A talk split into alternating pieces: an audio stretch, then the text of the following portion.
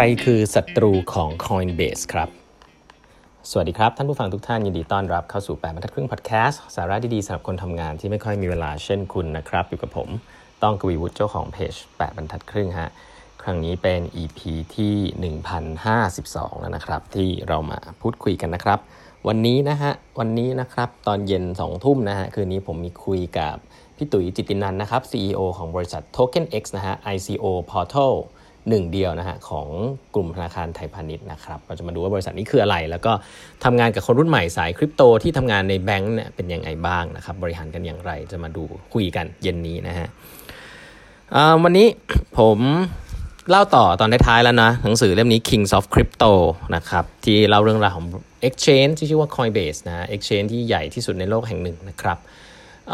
ผมอย่างที่บอกไปอะไรในหลาย ๆ ตอนที่ผ่านมายิ่งอ่าน history เนี่ยก็ยิ่งรู้สึกว่าเหมือนเมืองไทยตอนนี้เลยนะครับหลาย ๆ อันมันก็เจอคล้าย ๆ กันนะครับไม่ว่าจะเป็นเรื่องของภาษีเรื่องของอะไรนะฮะก็เล่าไปแล้วในตอนที่ผ่าน ๆ มาว่าเขาแก้อะไรกันมาอย่างไงนะครับ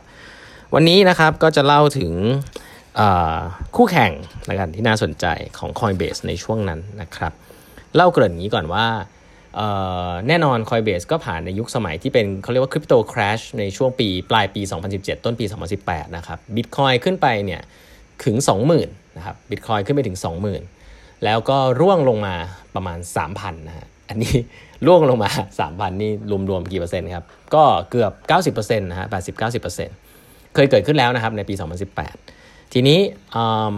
แต่ต้องบอกว่าธุรกิจ ถ้าถามว่าเป็นคนนักลงทุนเนี่ยเจอเข้าไปก็ก็ก็อ้วกเลยนะก็แบบเจ็บหนักนะเลือดสาดแต่ว่าถ้าเป็น exchange เนี่ยก็ต้องบอกธุรกิจ exchange เป็นธุรกิจที่ไม่เป็นไรนะครับ ก็ถ้าเกิด cost structure คนไม่ได้เยอะมากเนี่ยเพราะธุรกิจ exchange เนี่ย business model คือ ไม่ว่าคุณจะซื้อหรือคุณจะขายเนี่ยคุณก็ต้องเสียค่าฟรีตรงกลางให้กับ exchange นะครับจะกี่เปอร์เซ็นต์อะไรก็ว่าไป เพราะฉะนั้นแล้วถ้าเกิดคริปโตมันราคาเยอะนะครับราคาสูงเนี่ยไอ้เปอร์เซนเทจตรงนั้นคูณกับราคาเนี่ยก็จะได้ค่าฟรีเยอะหน่อย แต่ถ้าเกิดว่าคริปโตมันราคาต่ำเหลือจาก 20,000หรือ 3,000 อย่างเงี้ยก็ก็ยังได้ค่าฟรีอยู่แต่ได้ต่ำหน่อย เท่านั้นเองนะครับเพราะฉะนั้นธุรกิจนี้เป็นธุรกิจที่ยังไงก็ยังกำไรนะมีช่วงหนึ่งเนี่ยเขาเรียก Coinbase ว่าเป็น money printing machine เลยนะครับทำให้บริษัทเนี่ยถึงขั้นที่เรียกว่าสบายนะครับแล้วก็เริ่มที่จะชิวๆนะช่วงปี 2018 ที่คริปโตล่วงเนี่ยบริษัทล้มหายตายจากไปเยอะ แต่ Coinbase เนี่ยอยู่ได้ แล้วก็คิดว่าจะเอาช่วงนี้เป็นช่วงที่จะมาคิดหาทำอะไรใหม่ๆ แต่ว่าองค์กร Coinbase เองก็ถือว่าทำมานานนะครับ กลายเป็นองค์กรที่เริ่มที่จะ traditional ละกัน ก็เกิดขึ้นนะครับในองค์กรที่อยู่มานานๆ ทีนี้มันมีคนคนหนึ่งนะครับ เกิดขึ้นแล้วคนคนนี้ผมต้องบอกเลยนะครับว่า ทุกคนที่ฟังในแปดบรรทัดครึ่งนะครับ คุณต้องรู้จักชื่อคนคนนี้นะครับ หลังจากนี้นะไม่รู้เนี่ยไม่ได้นะคนคนนี้ชื่อว่าจางเปงเจ้านะฮะชื่อเล่นของเขาในวงการชื่อว่าซีซีนะครับจำไว้เลยนะครับซีซีคนนี้ คนนี้คือเจ้าของ exchange ปัจจุบันก่อนนะ ปัจจุบันเป็นเจ้าของ exchange crypto exchange ที่ใหญ่ที่สุดในโลกนะครับ ชื่อว่า Binance นะครับ เป็น exchange ที่ไม่ได้สังกัดประเทศไหนครับ เพราะว่าเป็น crypto to crypto exchange อยู่ในปัจจุบันนะครับ มีจะมีเงินอะไรที่แบบแปลกๆ แลกเข้าไปในนั้นได้ แต่เป็น crypto to crypto exchange ครับ แล้วก็อันนี้ที่ล่าสุดคือมีข่าวกับบริษัท GAF นะฮะว่าจะทำอะไรร่วมกัน นี่คือ Binance นะครับ ปี 2018 CZ คนนี้ก่อตั้งบริษัท Binance Under the radar ทุกๆ คนครับ CZ background เป็นใครนะ background CZ เป็นลูกคนจีนครับที่อยู่ในแคนาดา ไม่มีเงินไม่ได้มีอะไรเยอะแยะครับก็ต้องทำทำงานในร้านแมคโดนัลล์อย่างเงี้ยแหละครับแต่เรียนเกี่ยวกับ finance แล้วก็คอมพิวเตอร์นะครับเขาชอบบล็อกเชนมาตั้งแต่ตอนเขาเรียนหนังสือนะครับแล้วก็มาทำงานเกี่ยวกับสายบล็อกเชนมาโดยตลอดนะครับไปทำงานที่ลอนดอนเองเกี่ยวกับบล็อกเชนนะครับ ทำงานกลับมาทำงานที่แคนาดานะครับก็ทำงานบริษัทชื่อบล็อกเชนเกี่ยวกับบล็อกเชนนะฮะปี 2017 ครับซีซี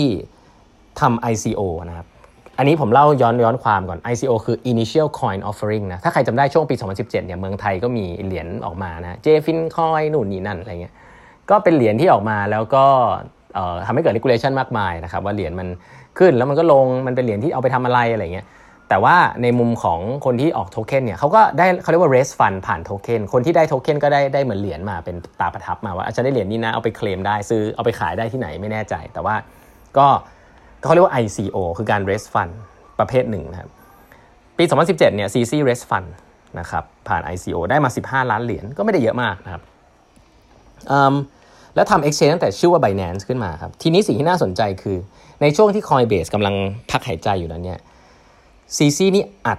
innovation เต็มเหนียวมากครับเขาเริ่มต้นจากการที่สร้างเหรียญที่ชื่อว่า Binance Token เนี่ยตัวนี้ขึ้นมา ซึ่งถ้าเป็นคนที่อยู่ในวงการจะรู้เหรียญนี้ชื่อว่า BNB นะฮะมีใครถืออยู่บ้างหรือเปล่านะผมมีอยู่นิดหน่อยนะฮะเหรียญนี้ชื่อว่า BNB นะครับ Binance Token ก็เป็นเหรียญที่สามารถที่จะเอามาถ้าคุณใช้เหรียญนี้ในการซื้อขายคริปโตใน Binance คุณจะได้ลดค่า fee โมเดลนี้มันน่าสนใจตรงที่ว่า มันทำให้คนเนี่ยอยากจะถือเหรียญ Binance Coin ตัวเนี้ยนะครับสร้าง demand ให้เหรียญตัวนี้จริง ๆ ให้มี use case นะครับแล้วก็สามารถที่จะไปลดค่า fee จริง ๆ ได้ ในถ้าเกิดมา trade ใน exchange ของฉัน ก็ทำให้คนมา trade exchange เขาเยอะขึ้นเพราะค่า fee มันถูก ในขณะเดียวกันเขาก็มี mechanismนะครับในการที่ burn เหรียญนะครับ burn เหรียญก็คือ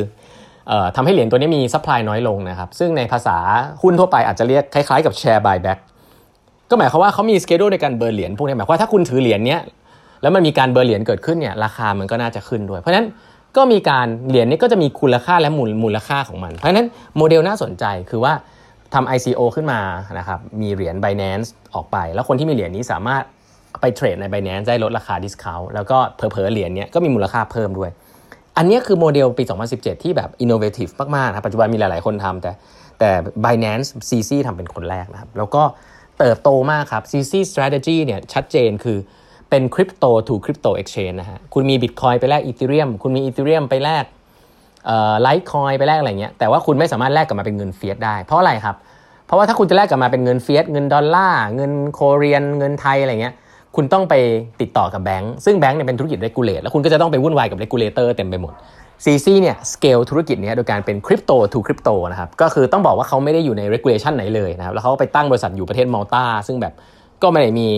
อะไรวุ่นวายเกี่ยวกับเรื่อง regulation ต่างๆ ก็กลายเป็นธุรกิจที่เขาเรียกว่าลอยอยู่ในอากาศใช่คำนี้เพราะว่าองค์กรของ Binance เนี่ยถ้ารู้กันเนี่ยคือเป็นองค์กรที่เขาเรียกว่า decentralized มาก คือคนทำงานอยู่ทั่วโลกให้กับ Binance นะครับแล้วก็เป็นเป็น exchange ที่ตั้งขึ้นมาเป็นเว็บไซต์ชื่อว่า Binance นะครับ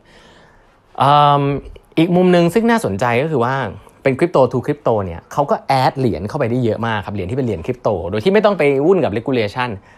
โซฟาเนี่ยคอยเบสยังมีเหรียญให้เทรดอยู่ประมาณ4-5เหรียญเองนะCoinbase ยังคุยอยู่เลยว่าจะใส่ดอชคอยเข้าไปดีไหมจะเทรดเหรียญอะไรเพิ่มอีกดีนะครับแต่ Binance เนี่ย add เข้าไปเป็น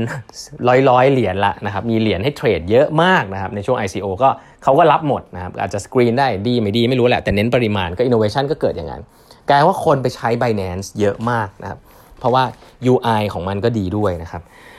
crypto to crypto exchange เนี่ย มีช่วงหนึ่งคนไปใช้ Binance เยอะมาก แล้วก็แน่นอนคนต้องหาทางเข้านะว่าจะแลกแลกเงิน